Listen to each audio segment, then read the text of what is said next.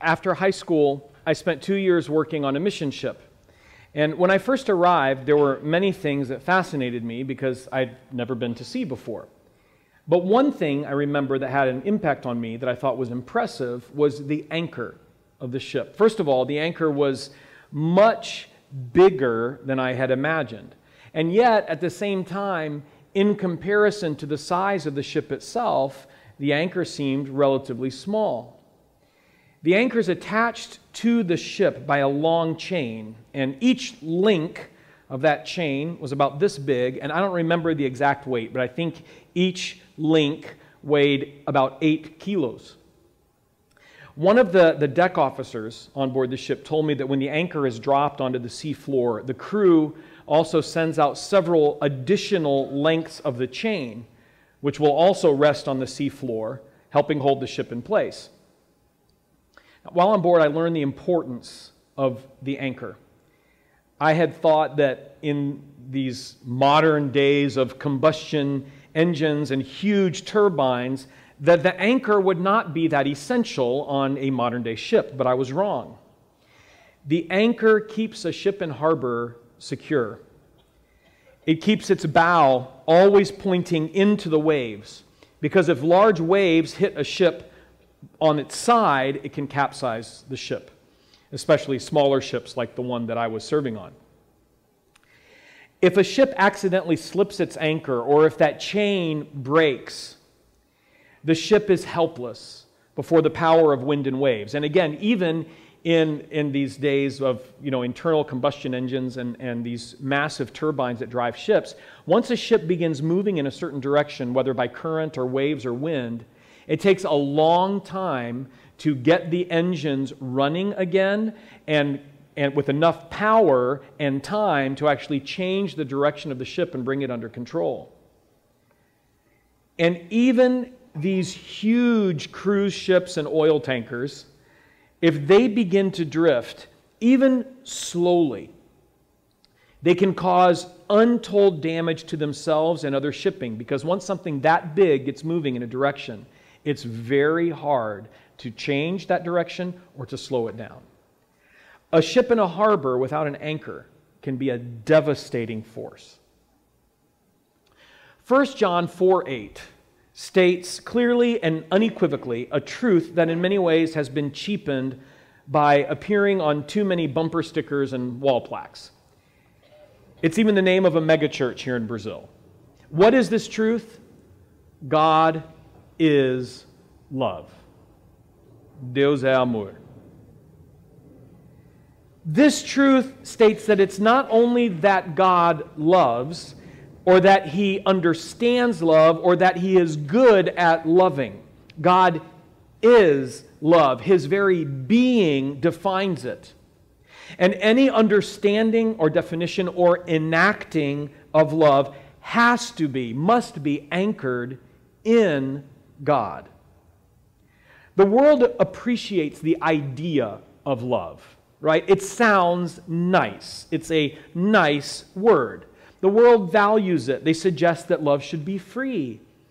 And as I've said many times before, love provides the topic for the vast majority of popular songs ever written, probably dating back to the early 20s, I'm guessing. To consider the issue of music for a moment, there, there's the song, of course, as I've sung for you before, which I will not do this morning All You Need Is Love. That's a great sentiment. All you need is love. But and, and that holds love in high regard. But then on the other side of the spectrum, you have songs like What's Love Got to Do with It? Or Love Bites by Def Leppard. Or You Give Love a Bad Name by Bon Jovi. So, yeah, okay, yes, I grew up in the 80s. Any doubts? Okay, thank you. Now, these songs can have such different perspectives on love because they have slipped the anchor that keeps love moored to its source. And the world has attempted to understand and define love apart from God, which is absolutely impossible. And yet, when this happens, the concept of love becomes like a ship without an anchor that's bobbing about on the tidal waves of history, running at the mercy of current and wind, crushing things that get in its way without direction and without purpose. So, as we consider love today, our task is to go back to basics. How do God's being and action define love? Because it's in the Advent story, you can read it, the word love is notably absent. Joy is there, hope is there, love is not there as a word. And yet, the entire account is bathed in the love of God. So today we're going to examine one of the best known, most often quoted, most recognizable verses of Scripture to find the meaning of this word. And yes, it was read for you twice this morning, the same passage. I don't know how many of you were awake enough to catch that, but that's intentional. That's intentional. We need to have that driven home to us. So what's the specific verse of which I'm speaking?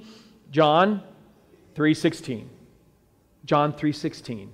If you are confident enough in your memory, you can recite it with me and I know that there are probably different versions in which you've memorized it and even if you want to say it in Portuguese you can, but we're going to say it together now, okay?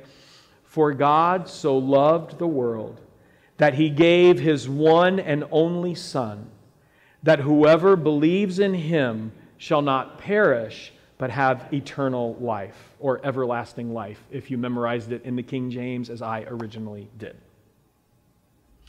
The first phrase of this verse states that God so loved. And that, that, that two word phrase, so loved, can have two meanings or two interpretations. The first is a, a meaning of degree or intensity. So, if we were to use it in that sense, we would say, God loved the world so much that he gave his son. But the second understanding is one of method. This is how God loved the world. And that second one is probably closer to John's intent. In other words, he's saying, This is how God loved the world. Not so much intensity, God loved the world so much, but this is how, a demonstration. And if we ask the question, how did God love the world? The answer immediately follows. He sent his only Son. And that verb sent is of utmost importance because it unveils the fundamental truth that God's love is revealed in action. The verse does not read, God so loved the world that he felt a great passion for the world. But rather, God so loved the world that he gave his son. If our understanding of love is limited to just emotion, passion, or feeling, we're going to fall far short of God's love. God gave his son the supreme act of love by which love itself is defined. And this giving of his son, the life of Jesus on earth that we're remembering and celebrating during Advent and at Christmas, this giving of his son is bracketed by two events, each one illustrated by a powerful symbol a manger and a cross. The manger associated with Christ's birth, and the cross with his death. And together, these symbols reveal more of God's love. Think about the manger for a moment. The bed, the first bed of the Christ child. I remember when, when Julie and I first moved back to Brazil in 2002. Ethan was four months old, and we didn't have a crib. We didn't bring a crib with us from the U.S. So we went crib shopping here. Um, you know what? One of the first thing we realized about cribs here in Brazil, they're very expensive. Very, very expensive. The other, those of you who are young parents, you're, you're nodding. Yes, yes, you know what I'm. And you have many, many options, and each one is a little fancier than the others. You know, and, and part of you is thinking, all we need is a simple bed for our child. But then on the other side, you're thinking, but we, we want to honor our child. We want people to know that we value our child. We want our child to have, you know, the, the, the Lexus of cribs.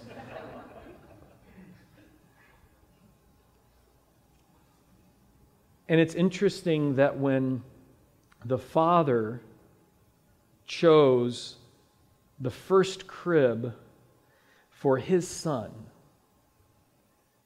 it was a place from which animals ate.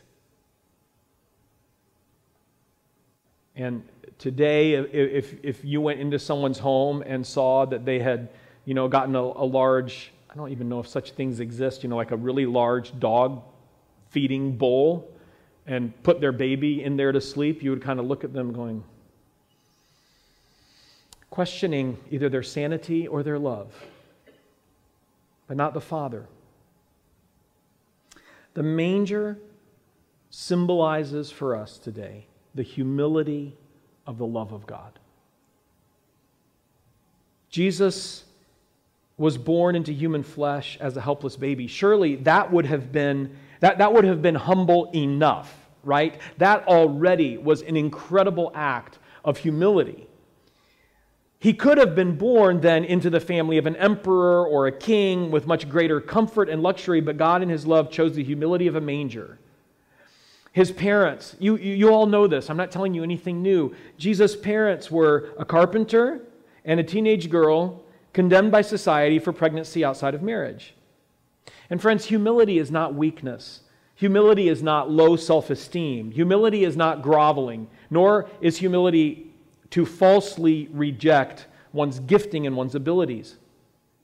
Humility, humility is having a realistic perspective on one's own strengths and weaknesses. That's the first step of humility. So that we're realistic.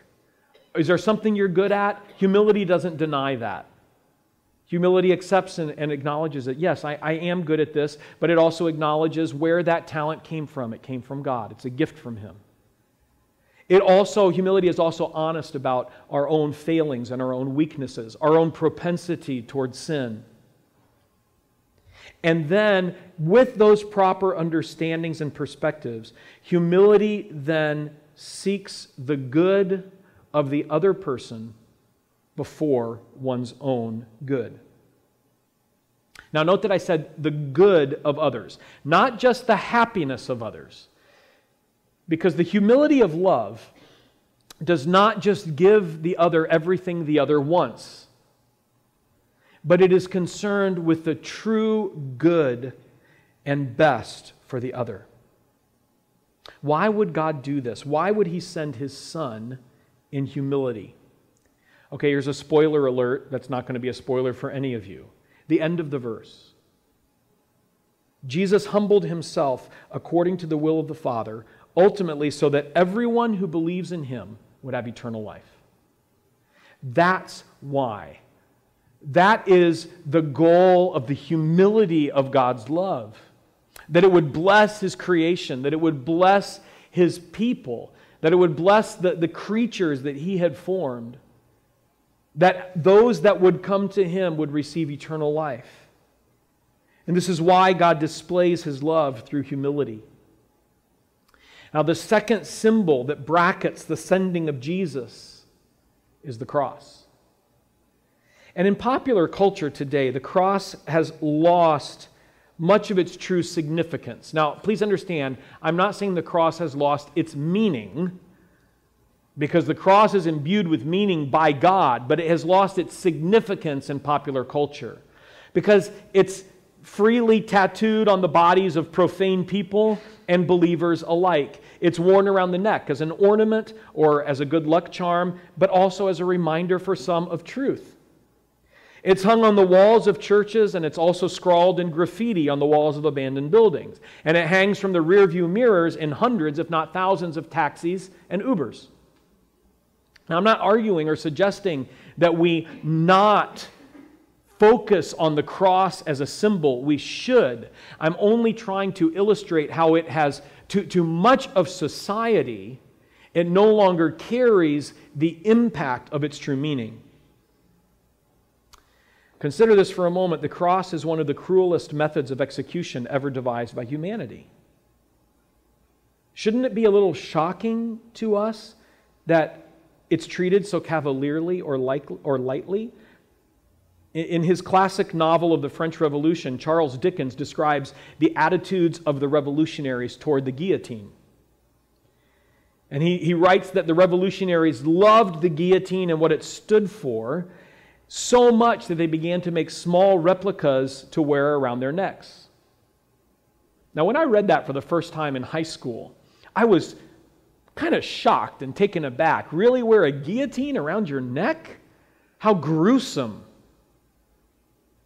I think Dickens was actually pointing out something that had been lost even in his day the power, but also the suffering of the cross. We're shocked that people would wear a guillotine around their neck. But we have no problem. It gives us no pause for people to wear a cross. Today, if someone were to wear a gun on a necklace around their, their, their necks, or to have a gun tattooed on their chest or forearm, many people would attack them for that. They would rail against them for that because a gun is associated with so many as a form of violence and death. Why is the cross different? As ironic as it may sound, a sign of the profound cruelty and violence of humanity has become the symbol of the greatest act of love that will ever be. John is also often referred to as the apostle of love. So much of his writings, both in his gospel and then in, in Revelation and also his, his three epistles, deal directly with love. And in chapter 15, verse 13 of his gospel, John writes that greater love has no man than this, that a man lay down his life for his friends. That's the highest definition of love the laying down of one's life for the good and the life of another. That's exactly what Jesus did on the cross. He laid down his life, though, not only for his friends, but for all of humanity who had rejected him. Greater love has no one than this. If the manger is a symbol of humility, then the cross is the symbol of sacrifice.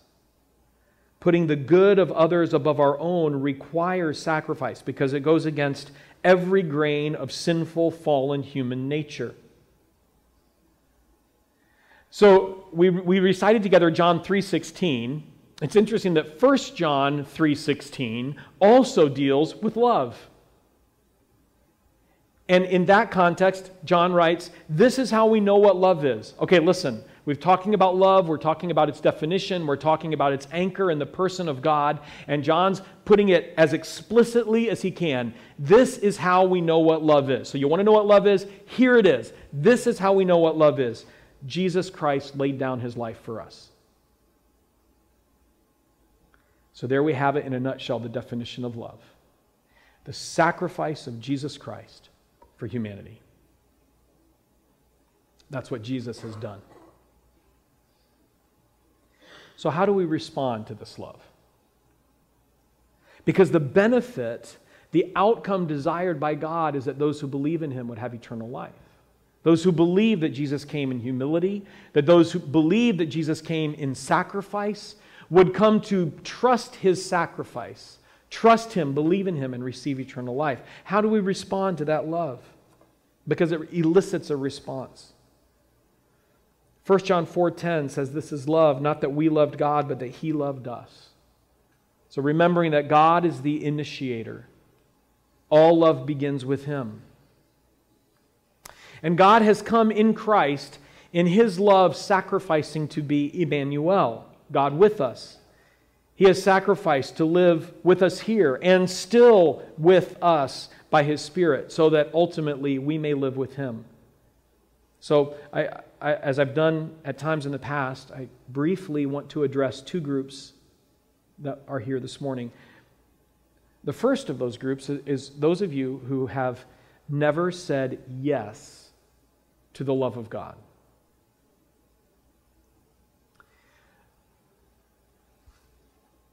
If you've never said yes to the love of God, that means that as of right now, you do not have what the Bible calls eternal life. what Jesus says in John 3:16. Another book that John wrote is the book of Revelation, a prophetic book. And in chapter 3, verse 20 of Revelation, John gives us, he writes about this image of Jesus standing at the door of a home. And the image that he's using there is that the, that home is like the human heart. And Jesus says, Behold, I stand at the door and knock. He's knocking. If anyone hears my voice and opens the door, I will come in and eat with that person and they with me. In ancient Near Eastern understanding, the concept of the shared meal is a sign of intimacy and relationship. And so Jesus stands at the door of each heart and he knocks. And he says, If you'll let me in, another way we could say that is, if you will receive my love, if you will accept the humility and the sacrifice of my life, my birth and death then on the cross, if you'll accept that for yourself, I will come in and eat with you. It's interesting, though, that that, that image does not portray Jesus as a home intruder. I've said this before, he's not going to force his way in. He's not going to batter down the door and insist on sharing that meal. No, he offers. So, if you've never before said yes to the love of God, I want to invite you today to do that. To say yes to the love of God means, first of all, acknowledging that you need it, acknowledging that you need to be loved by God because of what we call sin. Because we're broken. Because sin has so perverted our minds, our bodies, our souls, our spirits, everything about us, that we are broken beyond repair. So we have to be renewed, made new. And that's the offer of Jesus Christ on the cross. That his death takes the place of the penalty for our sin. If we believe him, if we accept that, if we surrender to his love, then he then his sacrifice pays our debt. Now, I want to talk to another group of you, those of you that would probably refer to yourselves as Christians or believers. You have already said your first yes to the love of God. You have admitted your sin and you have accepted Christ's sacrifice in your place. You know, we can't love God back or love anyone else with God's love until we receive his love first. And often we ourselves are the greatest barriers to receiving that love because we try to earn it. And when you try to earn something that you already have, it's exhausting and it's pointless and it's purposeless. So imagine that Jesus physically lives in your home. So just take a minute, engage your imagination, and picture him physically there in your home. Because you've invited him in. But once you've invited him in, you spend all your time rushing around the house serving him, which is a good thing to do. But you're constantly cleaning his room and bleaching his bathroom and preparing meals and washing dishes and doing his laundry. And the whole time you're thinking, I hope he will love me because of how hard I'm trying to please him. And perhaps the entire time, Jesus is saying to you, Would you stop for a moment and let me love you? You don't have to earn it. I'm not going to love you more if you clean my bathroom again. we try to earn God's love and we don't realize that He's already given it to us. In fact, we're incapable of loving Him if He didn't love us first. We talk about surrender. I've talked about that a lot over Advent. And that's a very important concept, but I want you to think of it in a different way this morning. I want to think of surrender in terms of surrendering to the love of God or surrendering to being loved by Him. Not because you deserve it, not because you've earned it, not because you're a really good person, not because you've done more good things than bad things, but simply because you have opened the door to Jesus and he has come in to your life to love you. To be quiet before him. And I know that's a hard thing to do at this time of year, to be quiet at all, ever, when you're awake. But taking the time to not strive, not do, not worry, but simply to be in the presence of God and to revel in his love. Because our love back to Him and our love to others must flow first out of His love for us. So that begins by receiving. God so loved the world that He sent His Son, that whoever believes in Him would not perish, but would have eternal, everlasting life. Let's pray.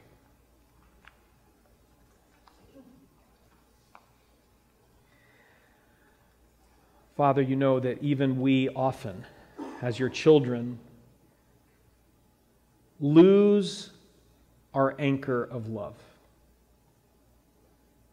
And we are so easily tempted to embrace the varying worldly definitions of love as niceness, or love as letting everyone do whatever they want to do. And forgetting, Lord, how costly your love for us was and is.